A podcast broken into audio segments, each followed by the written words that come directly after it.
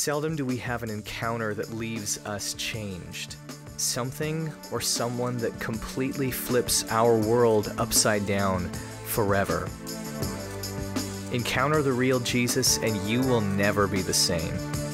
He calls us out of the darkness and into His marvelous light. He invites us to seek Him, to taste and see that the Lord is good, to drink from the well that will never run dry to believe in Him and never thirst again. He beckons us to come and follow after Him and experience the love that sent Him to us.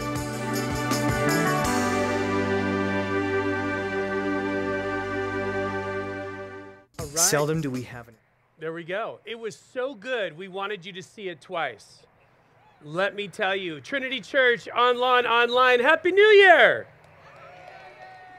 I can't think of a time in my life that people were so excited to say goodbye to one year and the uh, potential of a new. So we are glad that you are starting 2021 with us today as we, like uh, David just prayed, really focus our attention and put Jesus in the spotlight. Uh, rightly so. He deserves that praise. Can we thank the worship team and the productions team? What a great job this morning uh, just leading us so well, and again, being preoccupied with Jesus. And I want to thank my good friend Chris Petnack. He, we did a, have a brand new banner on the back that just really does a great job of reminding ourselves this is how we come as we are, recognizing that this is uh, all about being changed and transformed by the Holy Spirit in our lives. And so we come honestly to God before Him. And Chris Dowdy and David Strum for our new bumper video. Great job on that as well. Uh, so great. And you're gonna, they're helping us kick off a brand new series as we continue in the book of John. So if you have a Bible, you wanna open it to John chapter 1. If you have a phone, you can go to our app and in our app, you'll find our sermon notes, our message notes. Under resources, find today's date, and that will be able to help you track as well. Uh, and just be able to stay along with us. Uh, our home group notes will be starting, I believe, next week. And so we'll get you kind of back in that rhythm as well. But it is so good to see you, so good to see you online. And we're excited to begin this brand new year together. So I'm grateful to get to be with you. I appreciate my good friend, uh, Michael Burns, who's hosting today. Always does such a great job. I think one of my favorite Christmas Eve service memories of this last year. You didn't know, but Michael wrote three of those four different um, soliloquies, or what, what would you call them, Michael? What's the name? monologues did a great job and acted in one of them jeannie osterberg wrote the other they did a great job but one of my favorite moments was uh, towards the end of our three o'clock service, and we'd had a few sprinkles, but it just turned into cats and dogs. Just started raining hard, and it was there. And Michael was at this poignant part. His whole monologue was so great. He's at this poignant part. It just starts dumping rain, and and he he kind of braces himself, and he says, "I'm willing to power through if you are." Everyone out there was like rats off a sinking ship, just running for their lives. We were melting because we don't do rain well in Southern California. California. So great job powering through. it's so good. And it's so good to be today. It's a little chilly, but it's great. The sunshine's coming out and we're feeling good today. And it's a great day to start uh, this brand new series called Beckon. We'll kind of explain that in a minute. I had a conversation with one of our pastors a couple of months ago. And as we were talking about just the state of things, I appreciated his insight. He said to me, he said, Todd, you know, I'm wondering um, as if the reason why we're having a unity crisis at Trinity Church is really because we're having a love crisis, in that we're struggling to bear with one another in love in the midst of conflict and in the midst of criticism. I thought that was an incredibly poignant thing to say, and I think he's right. And I don't say that to you, I say that beginning with me. In times over the last few months, I have failed to bear with one another in love well. And if you're wondering if you have had a problem with that, it's a really easy question to ask. Look in the mirror and ask yourself think about your attitudes, your actions, your words, your behaviors. Have you struggled to bear with one another in love, the brothers and sisters that you have here at Trinity Church? You can answer that question for yourself. When I look in the mirror, I realize I've had some struggles with that. And so, what really, that really became a hinge thinking about what we would begin teaching on in the new year, that we need to just continue in this Gospel of John. Because John is going to focus our attention again and again on the incredible, extravagant love of Jesus. And as we keep coming in contact with His love, no doubt that's going to be something that's going to grow in us and spill over into the lives of the people that we're doing life with. So, this makes all the sense in the world. This idea, beckon, it comes from this old English word that means to give a mute direction right? This kind of summoning of someone without even having to say something. It's actually the same root word for which we get the word beacon, like a light that gives guidance or direction to people around. And so we thought that would be just a great um, title for this series as we look at the first few chapters of John together. This idea that Jesus continues to invite people close to him so that they might know him, so that they might know the Father better. And so, as he beckons them close, the God who invites you close, that's simply my hope and prayer for you over the course of the next few months as we look at these first five chapters of John together. Is asking the question, God, Jesus says, You are inviting me close. How am I getting to know you? How am I getting to know the Father better? And in that love you've shown me, God, how does that love spill over into my relationships? Just like that last song we sang, that I would give that love to those around me. Today we begin, we're introduced more to John the Baptizer's ministry. He's going to tell religious leaders who he is and who he is not. And in doing so, what we're going to find are some real likenesses to what our lives as Jesus' ambassadors today look like. He had this amazing, unique ministry, but there's evidences of it, there's a, a representations of it that we get to live out as we continue to also make straight the way of the Lord in people's lives. Here's our now what statement today. Make much of Jesus as you interact with the unconvinced people in your relational world. Make much of Jesus as you interact with the unconvinced people in your relational world. Number one, people will ask you questions when you make much of Jesus in your life. People will ask you questions when you make much of Jesus in your life. John chapter 1, beginning in verse 19. Now, this was John's testimony when the Jewish leaders in Jerusalem sent priests and Levites to ask him who he was. He did not fail to confess, but confessed freely, I am not the Messiah. They asked him, Then who are you? Are you Elijah? He said, I am not. Are you the prophet? He answered, No. Finally, they said, Who are you? Give us an answer to take back to those who sent us. What do you say about yourself? John replied in the words of Isaiah the prophet I am the voice of one calling in the wilderness, make straight the way for the Lord. So we pick up today right where we left off at our Christmas Eve services, talking about how the law had come through Moses, but grace and truth through Jesus Christ. And if you want to get to know the Father, get to know the Son. He is the exact representation of who God is. So we continue in that same vein. These are the verses that come right after that in our Christmas series, if you remember in December, we kept making these connections. We said that verses 1 through 18 are like a prologue. They lay down this amazing foundation for the rest of the book, giving all these big themes that are going to come up numerous times throughout the book, just making a quick allusion to them. And then later on, we're going to read more. I put them on a list for you. There were 10 that we identified. Here's a quick review. Things like life. He is the life that is the next, the light of men. Life and light, the world. He came to the world. The world did not receive him. And then those words, receive and believe. We talked about how this receive ideas, this aggressive, this excitement over being able to have hold of something, and believe is just the word faith in its verbal tense. So, faithing faithing is that idea. Spiritual rebirth is going to be huge in chapter three. That was alluded to. The glory, he came full of glory. That was one of the themes laid out in the first 18 verses. The father son relationship is, is the initial time it's laid forth in that first 18 verses. And then these last two terms we looked at grace and truth.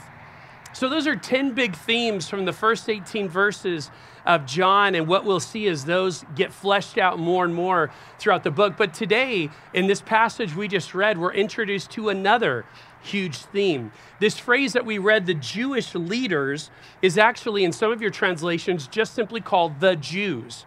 And over 70 times in John's gospel, John is the only of the four gospel writers who uses this phrase, and he uses it over 70 times in his gospel. Specifically in this verse, it was the Levites and the priests that were sent. So, those who represented the established Jewish religion, those who represented what Moses brought. Moses brought the law, and this is the group of people that were uh, in, really in leadership, in charge of helping enforce that or helping make the law available to people, and that they as a nation would continue to follow it. What we're going to see today and throughout the rest of the book, it's going to be extraordinarily difficult for this group to accept. Now, note, I didn't say for this group to understand, because John, in what he just said, he's using their own sacred text. He's using the book of Isaiah to say, This is who I am. So, understanding's not going to be the issue, but accepting what John and what Jesus have come to do, this is going to be very hard for them. It's going to be difficult because it means that there's going to be a new covenant in place of the old. And if there's any group of people who have, be, have relearned how difficult change is. We can at least have a little appreciation for that. Our world has been changing almost day over day, week over week for the last 10 months. And so change is hard. It's difficult for us. It doesn't come easy. And we all know that in the midst of that, when your calling and livelihood are based on preserving the old order of ways, it's going to be very hard to accept the new. And that's what this group of religious leaders were struggling with. But I want you to see how Scripture defines the Old Covenant in light of the New, the book of Hebrews, chapter 8. But in, the, in fact, the ministry Jesus has received is as superior to theirs as the covenant of which he is the mediator is superior to the old one. Look at this phrase since the new covenant is established on better promises. For if there had been nothing wrong with the first covenant, no place would have been sought for another. Verse 13 By calling this covenant new, he has made the first one obsolete, and what is obsolete and outdated will soon disappear. So the idea that there was something new coming, a new whole, a whole new approach to responding to God was going to be incredibly earth shattering to this group of people, which should have been great news good news indeed, still to them, there was a power struggle that was going to become more and more aware, more and more prevalent for them because they realized that this was going to unearth their role of leadership. John begins by telling them who he is not. He is not the Messiah. In your notes, Messiah simply means anointed one anointed one. It would happen when one was designated as king. Now, there were lots of kings in Israel's history. There hadn't been a king for hundreds of years up until now. But this, this anointed one, everyone was, again, radar was up, ears were peaked, listening for when this Messiah would arrive. And that's why they're wondering if he was them. And he even went ahead of answering the question before they could even ask it I'm not him. Now, it's amazing that then they began to go through almost this understood list of characters. If you're not the Messiah, then maybe, maybe you're Elijah. They just kind of knew to go there and to go back to again, they had the prophecies. They knew that there were things that were supposed to come in advance. And so he begins by telling them, No, I'm not Elijah. Elijah, the prophet who never died that that was going to come back and, and make some sort of presentation of the way. And in a way, we'll find out later, John actually was a like, a type of Elijah, but he's not Elijah. Then they go on to say, Are you the prophet? And that's an allusion to what Moses said back in Deuteronomy 18. that a, God would raise up a prophet like him from among them. And he tells them, I'm not him either. So he's told them a couple things of who he is not. And then they ask, Then who are you? What do you say about yourself? And he quotes Isaiah chapter 40 I am a voice of one calling in the wilderness, prepare the way for the Lord. Make straight in the desert a highway for our God. Every valley will be raised up, every mountain and hill made low. The rough ground will become level, the rugged places of plain. Look at this verse. And the glory of the Lord will be revealed, and all people will see it together. For the mouth of the Lord has spoken. So, this idea, he's making it really clear I am this forerunner. I am the one that Isaiah wrote about that said, I was going to come and prepare the way for the Lord, for his arrival, for his entry. He makes that super clear to them. That's unmistakable. Here's the simple reality for us. I'm going to make some connections to our lives. We, none of us, are like John the Baptist. He had a very unique calling, a very unique mission. However, as we'll see later on again in this book, I think there's some incredible ways we can learn from his life and be like him. And one of the things that's true is that as you are making much of Jesus, which he did, he's like, I'm not that guy. Don't, don't confuse the situation. Let me tell you who I am. I'm the one who comes before to announce that he's here. When you make much of Jesus, People will be moved to ask you questions, wondering what's going on because you're doing and saying things that are so different from what they've come to know and accept of just the way things are. Number two in your notes, people will be confused. People will be confused when you make much of Jesus through your life. We're continuing, John 1, verse 24. Now, the Pharisees who had been sent questioned him. Why then do you baptize if you are not the Messiah, nor Elijah, nor the prophet? I baptize with water, John replied, but among you stands one you do not know. He is the one who comes after me, the straps of whose sandals I am not worthy to untie. Now, what we're finding out is that this group of religious leaders, there's another group. We heard of the priests and the Levites sent delegates to question John. Now we find out this other group called the Pharisees, they sent delegates as well. And they ask a poignant question You've told us who you're not. And you've even alluded to who you are, but we're completely confused by this whole baptism thing. What's going on with that? Well, let's see a little bit. And, and if you've been in church long enough, you know the Pharisees are bad guys. That's just the way, I don't want to be a Pharisee. You know, you've, you've heard all these songs and, and you've always heard them cast in this way, but it's interesting. When you go back to the first century, they were these religious zealots, these people who were so bought in to not just that there was a law, but how to fulfill it, how to live according to it.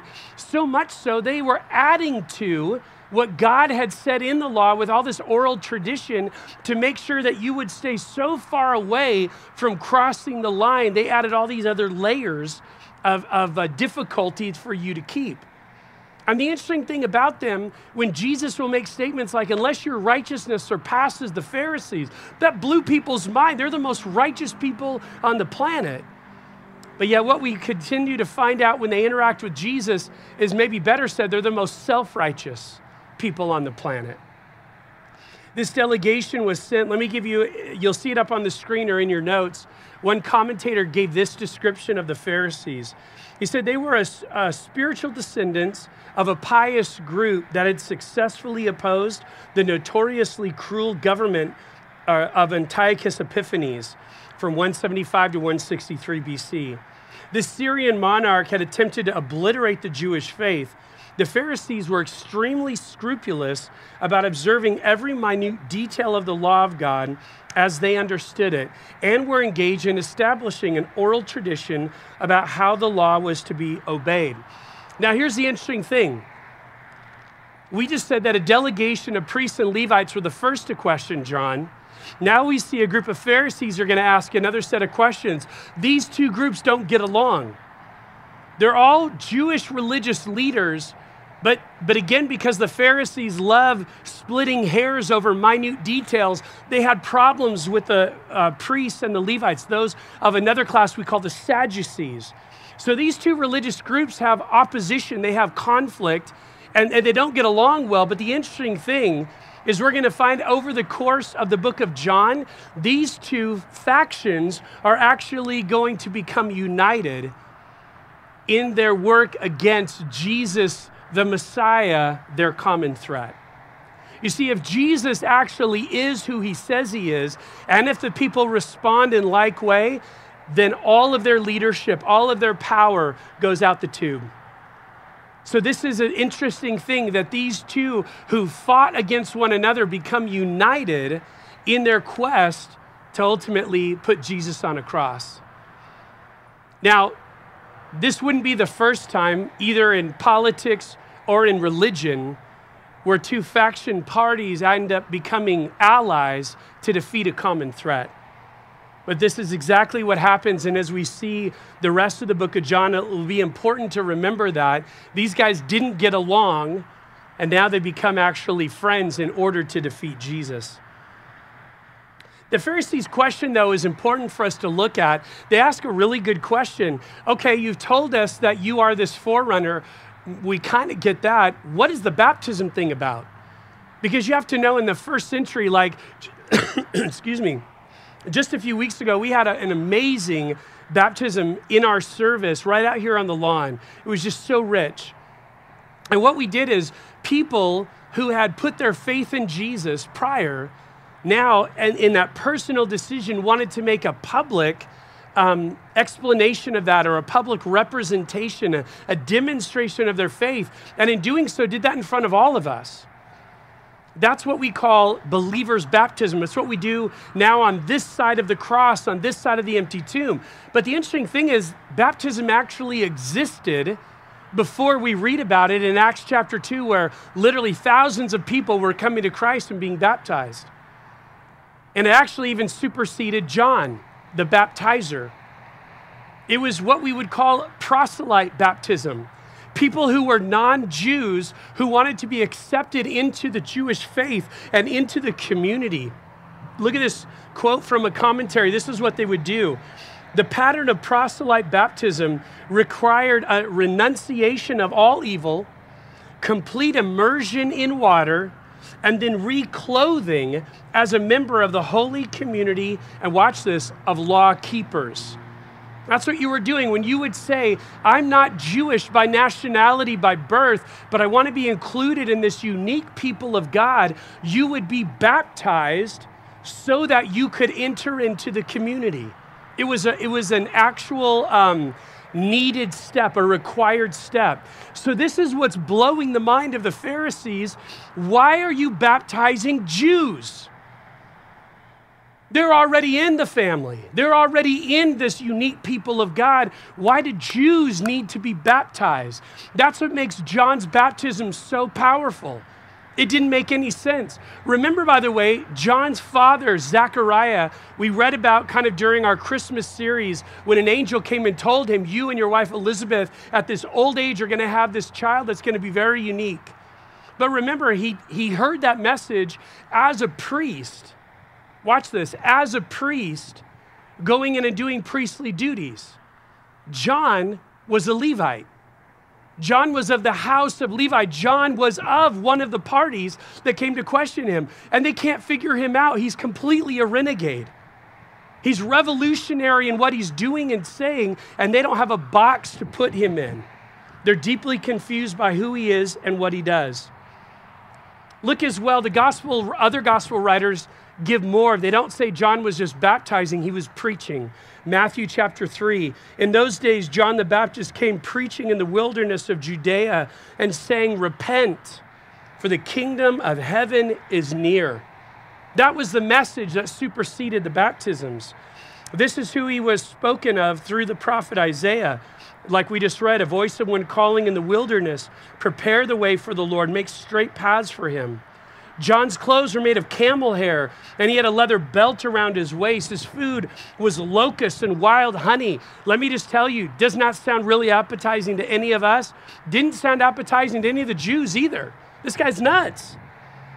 People went out to him from Jerusalem and all Judea and the whole region of the Jordan. Watch, confessing their sins, they were baptized by him in the Jordan River. So you have to know this was an incredible anomaly. No one had ever done this before. This is totally unique and bizarre. And that's why these religious leaders are going out to talk to him. We don't understand you or what you're doing. And the interesting thing is, John says, Well, I'll tell you. I'm the one who comes to prepare the way for the one you've been waiting for. He has no problem telling them clearly and plainly. This posture of humility that John will continue to have all throughout the way this gospel records him is shown again in even his response. Listen to a commentator. The Baptist words continue a theme from the prologue, those first 18 verses, and betray extraordinarily extraordinary humility in the context of a society where a student was expected to do for his teacher whatever a slave would do, except take off his shoes. John the Baptist makes no exceptions, not even this one, and thereby defines his relation to Jesus the Messiah in a moving way. You see, if there's one thing I want us to grab from the life of John the Baptizer, is how much he makes of Jesus. We're going to read later on in chapter 3 He must increase and I must decrease. John fully understood his role, fully understood who Jesus was and who he was not. And as a result, wanted to make much of Jesus. I think this is what really puzzled the Jewish leaders. I think that when they went out to the wilderness, they expected to meet a guy who was completely full of himself who was completely a religion, who they assumed was a religious guru who was calling people to come and follow him.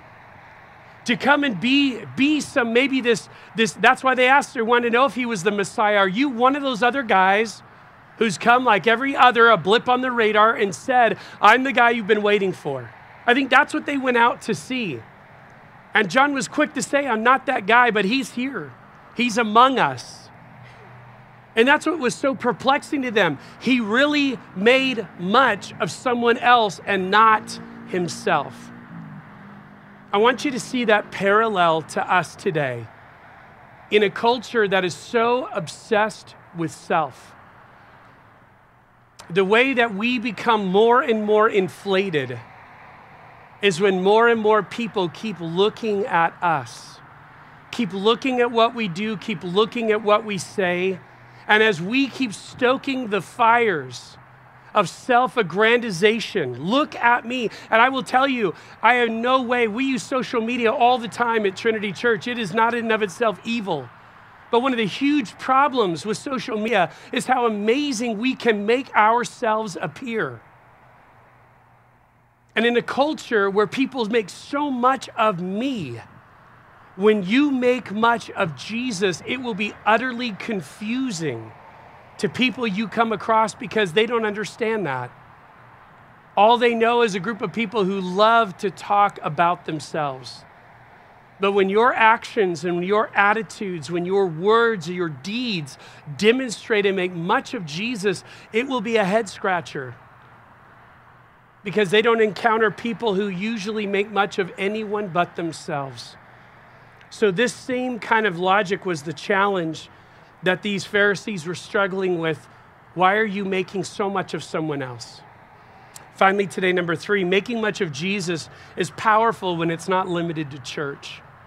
And I have church in parentheses. Making much of Jesus is, or in quotes, is, is powerful when it's not limited to church. Let me tell you what I mean. The last verse for today, John 1 28. This all happened at Bethany on the other side of the Jordan whereas John was baptizing. One thing that we know is that when we look at the different gospels, they evidence themselves to have a unique audience they're appealing to. Not so much to say that if you're not one of those people in that audience, you can't understand their, their writings, but they do have this bent. The book of Matthew is written easily and obviously to those who are of the Jewish community, knowing how many prophetic references Matthew makes the book of Mark, written to more of a Roman audience, Luke, written to more of a Greek audience. I'm writing to you, Theophilus, lover of God. But John is unique from the synoptics, right? Matthew, Mark, and Luke have so much overlap. It's, it's a really cool feature because it keeps giving credence to the fact that this really happened. John's unique, though, because John writes to the world. He writes decades later than the other three, and he writes to a much broader audience. So it begs the question why does John, writing to you and me 2,000 years later, and writing to even the whole world at that point, why does John give any reference to where this was happening? Why would we care it's happening at Bethany? Well, for starters, it wasn't because Bethany's a real easy place to find.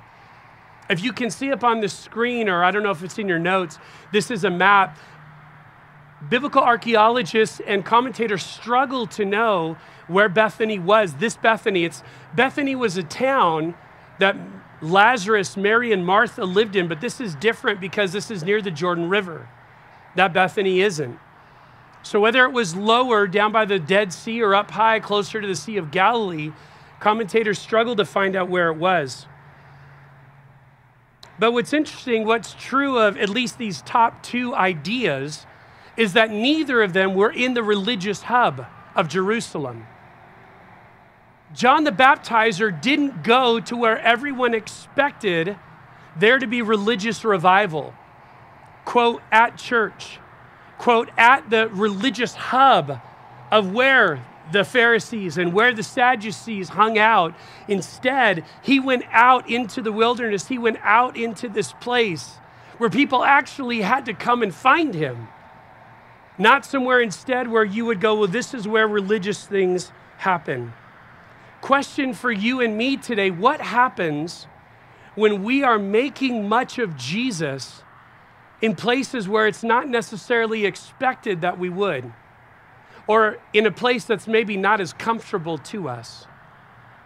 What happens when you make much of Jesus on the job with your fellow employees? And right now, maybe it's even over Zoom. What happens? What happens when we make much of Jesus in the homes in which we live and eat and sleep? What happens when we make much of Jesus in our neighborhoods with people, even if we pop our heads out just every once in a while? What if there's ways to make influential inroads, ways to make straight paths for the Lord in people's lives, not where they would expect it here? This gathering is awesome. We do it to bring great encouragement to ourselves and to shine the light on Jesus, and we'll continue to. But what about rather than expecting people to have to come to you, what happens when you make much of Jesus going to them? You see, I can't think of a better way to kick off this year than to remind us of really something that we say as a church that we're very much about and that is that we would be a people of influence in our relational worlds, a people of Jesus' influence. And here's where that begins. You know, we've had cards available to you for so, so long. You don't need a magic card to do what I'm about to remind you to do, but look in your notes. It begins when you identify the people that God has supernaturally, strategically placed in your world. It could be on your phone, even the prayer app that we made much of at the end of November, PrayerMate has a real easy way to put the people that you are doing life with in an app that you can remember to pray for them on a consistent basis. But when you put people on your list, you're beginning to identify God. You have a whole world, seven plus billion people on the planet, but you've uniquely put me in relationship with this group. I want to pay attention to that. After number one, you identify, then you begin interceding. Praying is another word for it. Praying for the people in your relational world, praying that God would begin making inroads into their life, praying, God, would I be a source Could you use me in this person's life who still needs you deeply? Praying for opportunities and praying for God to bring even a group of other believers, other Jesus followers around them, that they might be influential in their lives as well. Then you start investing, and this isn't necessarily sequential. Hopefully, you've been doing this already, but you begin investing in their lives meaningfully not in some way that simply they're a project or a box to check, but people that you genuinely love, people you genuinely care about, people that you simply want to have a relationship with, and you know, as great of people as they are, and by the way, some of the people in your relational world might not be super great. They might be super challenging, super frustrating, but they're in your world. And as you invest in their lives, they begin to see the reality of Jesus' love flowing through you into them. Notice, by the way, these first three ways that we are people of influence have nothing to do with this space or some event that you could invite them to. It's simply you being a person of influence in your world. Fourthly, though, there are opportunities to invite the people from your relational world to come and see. Come and see what this gathering is about. Come and see as other believers get together. Just what is this about? I've been so impressed as Michael was talking this morning about our rooted groups. People who are spiritually interested. Rooted is an amazing opportunity to go, would you sit down? It's a huge commitment, it's 10 weeks. But would you sit down? I will do this with you. I'll join a rooted group with you. Let's just investigate. Let's let you find out for yourself who this Jesus is. And I'd love to be along with you in the process. For those of us, just by the way, on, online, you can do this as well. Online, if you've been through Rooted, would you raise your hand? I just want you to see this is something that is taking shape at our church and beginning to be something that is so helpful, not only to people who are wondering about who Jesus is, but those who've been walking with him for decades. I can't encourage you enough. Join a rooted group in January. And finally, fifth, be someone that as you've been uh, identifying them, as you've been interceding, as you've been investing, as you've been inviting, be that person who shares be that person who gives the gospel and not in some way that it's a sprint, but it's a marathon. Most people, when we do statistical stuff, we find out it's at least eight times that they've been made aware of the gospel before they ever respond to it. Look for opportunities to share this great news of Jesus. And by the way, some of you have said to me, Todd, I struggle with that, meaning I don't know how. I don't know how to do that in a succinct way. Can I just remind you, almost every single service at Trinity we finish by giving people a chance to admit, believe, and choose. That's a great way to summarize what the gospel is. And so today, as I close our service, I want to invite you to do what I invited you to do a couple of weeks ago. And that is if there is someone on your mind, as we've been talking about your list today, and you've got not just a name but a face, someone that you are spiritually concerned about. What I want to remind you to do, even as we begin to close in prayer, as I go through the ABCs, and if that's a decision you've already made, would you be praying for someone in your relational world who you know hasn't made that decision yet, that they would? And that you would even be this incredible privilege, you would even be the one who gets to share those ABCs with them as you make much about Jesus to those people who are unconvinced in your world, man, you will see these same kind of responses that John saw.